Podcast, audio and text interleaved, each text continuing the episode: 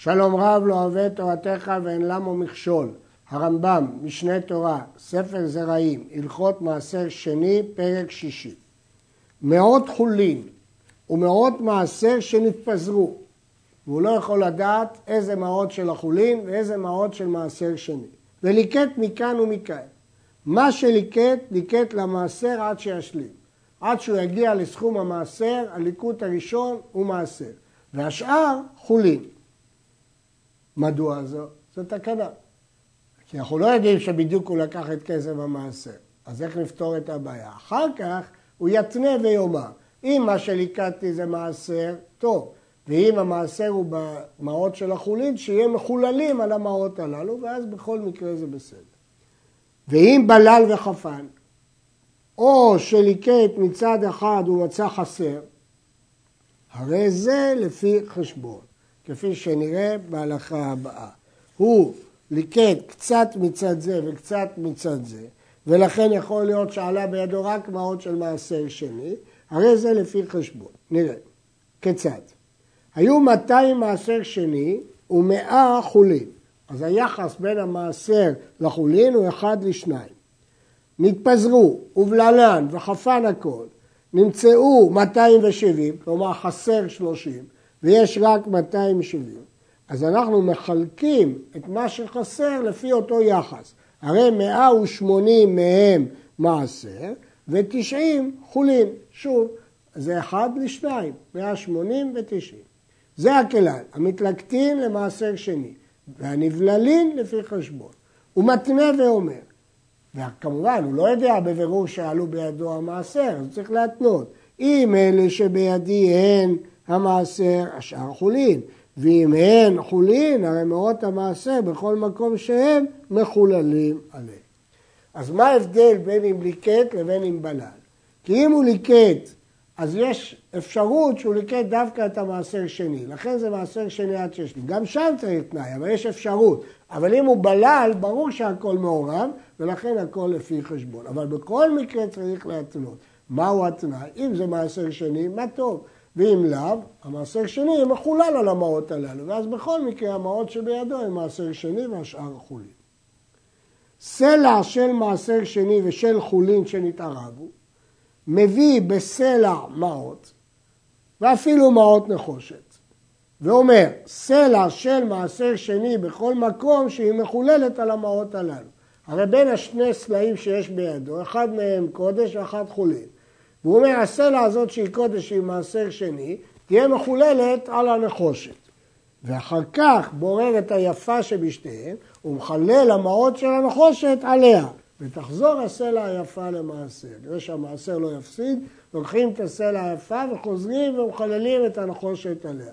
ואם תשאל, אז למה מיד, בשביל מה צריך את הנחושת? למה לא מיד ניקח את הסלע היפה ונגיד, אם היא מעשר, מה טוב, ואם לאו הסלע השנייה מחוללת עליה, זה לא התירו.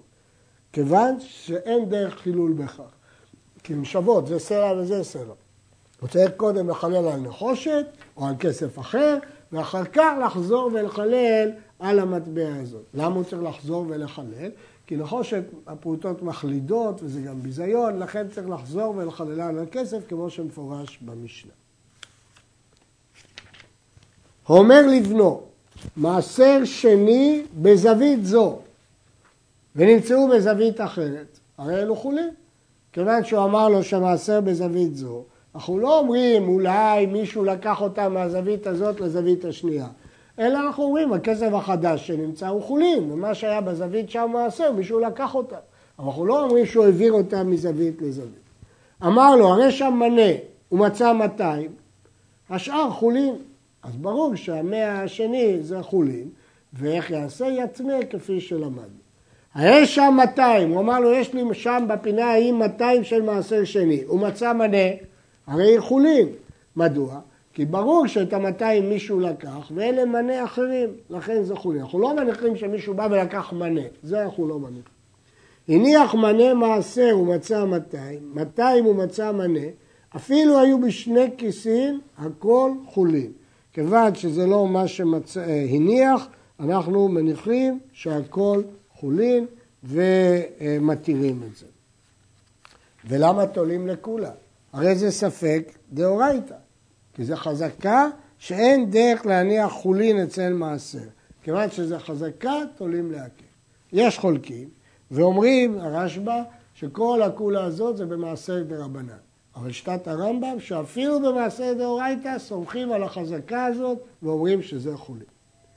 אמר לו אביו, כיס מעשר שני לי בבית. הלך ומצא שם שלושה כיסים, לא ידוע איזה כיס, הולכים פה לחומרה. הגדול שבכולם מעשר והשאר חולין, שהולכים לחומרה. אבל, זה ספק, אף על פי כן לא יאכל מן הקטנים עד שיחללם על הגדול. תמיד צריך בסופו של דבר להיות בטוח שאתה לא אוכל את המעשר שני בחולין, אז אתה צריך לחלל אותם על הגדול. אבל מבחינת חומרה מחמירים שהגדול הוא מעשר שני. מי שנשתתק, איננו יכול לדבר, אמרו לו, מעשר שני שלך במקום פלוני, והרכין בראשו. הוא לא יכול לדבר, אבל הוא בדעתו, עובדה שהוא מרכין את ראשו. ואם תאמר, אולי הוא הרכין את ראשו מתוך תגובה אוטומטית של חולי, בלשון הגמרא טונבה בעלמא, סתם הוא מניע את הראש, בודקים אותו שלושה פעמים. אם אמר עליו לאו ועליהן הן, כדרך שבודקים לגיטין ויהיו דבריו קיימים. מה פירוש כדרך שבודקים לגיטין? הרמב"ם אמר שבודקים אותו בסירוגין. אם אמר עליו לאו ועליהן הן. מה זה סירוגין?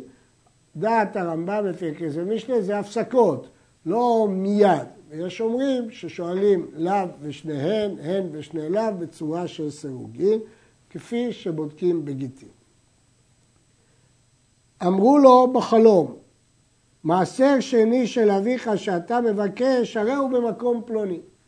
הוא ידע שאביו הפריש מעשר שני, הוא לא ידע איפה, נגלל, נגלו לו בחלום והודיעו לו, זה נמצא שם.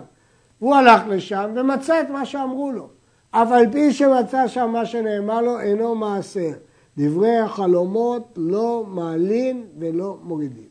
דברי החלומות אין להם משמעות להלכה. כיוון שלפעמים אמת, לפעמים הרהורי דברים, לפעמים חלק אמת וחלק שקר, לא מתחשבים בהלכה, לא לקולה ולא לחומרה. אנחנו לא מתחשבים בכלל בדברי חלומות להלכה. האומר לבניו, אפילו אתם מתים, אל תיגעו בזווית זו. כלומר, הוא איים עליהם. אז לכאורה, למה הוא איים עליהם? כנראה יש שם מעות קודש. ומצאו שם מעות, הרי אלו חולים. יכול להיות שהוא איים עליהם מסיבות אחרות, כי הוא לא רצה שיגנבו את הכסף. טמן מעות בפניהם, ואמר להם, שימו לב, הכסף שאני מחביא פה של פלוני, הם לא שלי, הם פיקדון, או של מעשר שני הם. אם כמערים, אין חוששים לדבריו. אם כמצווה כוון, דבריו קיימים. אם מעריכים שהוא אמר את זה בצורה רצינית, דבריו קיימים. כי הוא עד אחד, הוא נאמן. אבל אם אנחנו אומרים, אולי הוא מערים כדי שהם לא יגנבו את כספו, אז כאן לא מאמינים, כי יש חזקה שהוא לא אמר אמת. המוצא כלי, וכתוב עליו מ', הרי מה שבתוכו מעשר שני. מפני הגזרות היו כותבים בסימנים, ד' דמאי, ט' תבל, תו תרומה, קוף קורבן.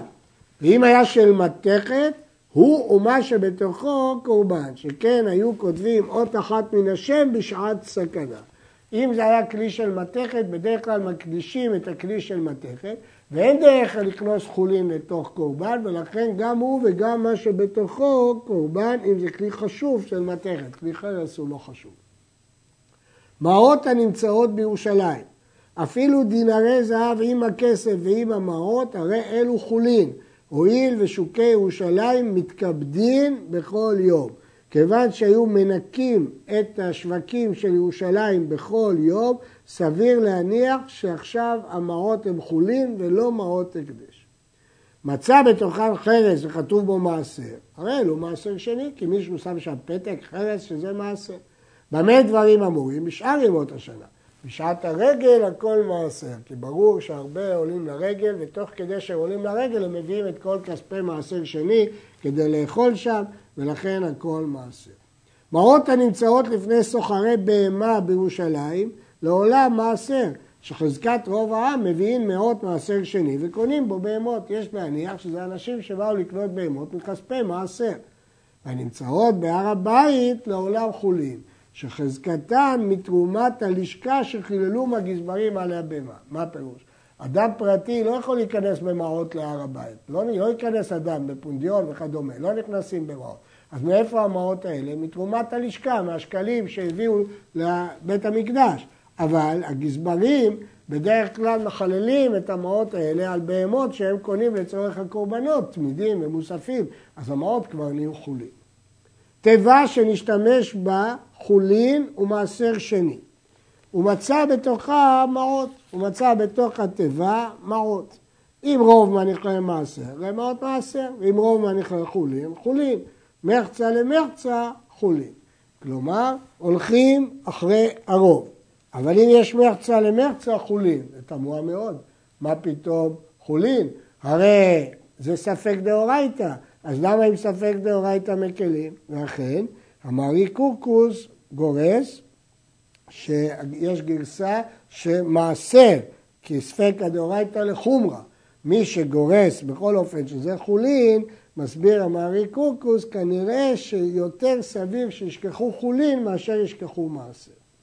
מצא פירות בין פירות מעשר לפירות תרומה, ייפלו לקרוב.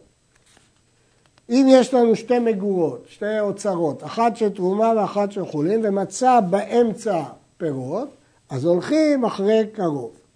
אבל יש אומרים שזה דווקא כששניהם שווים, כי אם יש באחד מהם רוב, יש לנו כלל, רוב וקרוב הולכים אחרי הרוב, אבל אם הם שווים, הולכים אחר הקרוב כחזקתם שהם נפלו מן הקרוב. מחצה למחצה, יאכלו כחומרי שניהם, מחמירים את זה, גם כמעשר וגם כתרומה. אסורים לזרים כמו תרומה. טעונים רחיצת ידיים כמו תרומה, וערב שמש כתרומה, אם הוא נטמע הוא צריך טבילה וערב שמש. ואסורים לאונן וטעונים הבאת מקום, כלומר עלה לירושלים כמעשר. אז הולכים לחומרה כאילו הם תרומה וכאילו הם מעשר. וכן במעות הנמצאות בין חולין למעשר, שם זה רק חומרה של מעשר. מעשר שני של דמאי ושל ודאי שנתערבו, יאכלו כחומר שלהם. אנחנו מחמירים, כאשר אין ביטול כמובן, והם יאכלו כחומר שלהם. פירות מעשר שנתערבו בפירות חולין, יאכל הכל בטהרה במקום, כלומר יעלה אותם לירושלים לחומרה ויאכל שם, או יפדה את המעשר. לפיכך, אם נתערבו בירושלים, אוסרים בכל שאין במינם, הם לא בטלים ברוב. הואיל והוא בירושלים, הרי הוא כדבר שיש לו מתירים, ויאכל הכל בטהרה. כל דבר שיש לו מתירים, אפילו באלף לא בטיל. כאן יש לו מתירים, אתה נמצא בירושלים, תאכל את זה בטהרה. ניתן לאכול את הכל בטהרה. אז זה דבר שיש לו מתירים, וזה לא בטיל. יש אומרים שאף ברחוק מירושלים הוא לא בטיל, כי יכול לעלות טוב ולא יאכלו לירושלים. אבל לפי הרמב"ם, אם זה מחוץ לירושלים, זה טרחה לעלות לירושלים, זה לא נקרא דבר שיש לו מתירים. אבל אם הוא בתוך ירושלים, זה נקרא דבר שיש לו מתירים. הזורע מעשר שני, אחר שנכנס לירושלים, הגידולים מעשר שני. אם אדם זרע מעשר שני אחר שנכנסו לירושלים, הגידולים הם מעשר שני. למה? מאותו הטעם. זה כמו דבר שיש לו מתירים, ולכן הוא לא בטל כלל. בין בדבר שזרעו קלה, בין שאין זרעו קלה, הוא לא בטל. למה? כי הוא בירושלים. אבל אם זרעו קודם שייכנס, הגידולים חולין. למה? כי זה בטל. כיוון שזה מחוץ לירושלים, לא שייך לגזור כאן. אמנם בתרומה גזרנו, כי בתרומה חששנו שהוא ישעה את הזרעים ויביא לידי תקלה, זו הייתה גזרה מיוחדת. אבל פה אין סיבה לגזור, לכן הגידולים חולים, ואפילו בדבר שאין זרעו קלה. הוא פודה אותו בשעת זריעתו, כיוון שאי אפשר לזרוע מעשר שני, אז הוא צריך לפדות אותו אז. ואם הוא לא פתה אותו אז, צריך לפדות אותו אחר כך כשעת זריעתו. מעשר שני בטל ברוב. הרמב"ם בא לבאר מה שאמרנו, מעשר שני יש לו מתירים ולא בטל ברוב, זה דווקא בירושלים. באיזה מעשר אמרו? במעשר שנכנס לירושלים ויצא ונפלו מחיצות, אז כיוון, כיוון שנפלו מחיצות, אז לכן אה, דעת הרמב"ם שכיוון שאין לו מתירים, כיוון שאין לו מתירים, אז הוא בטל ברוב, כי כל דבר שאין לו מתירים בטל. שהרי אין שם מחיצות להחזירו לשם.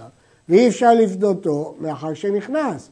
ואף על פי שאין בו שווה פרוטה, נמצא דבר שאין לו מתירים, הוא בטל ברוב, כמו שביארנו בהלכות מאכלות אסורות. כלומר, כל פעם שאין לו מתירים, והוא מביא דוגמה, שהוא נכנס לירושלים ויצא, שאז אסור לפדות אותו מאחר שהוא נכנס לירושלים, ואי אפשר להחזיר, כיוון שאין מחיצות, אז זה דבר שאין לו מתירים. כיוון שזה אין לו מתירים, בטל ברוב. עד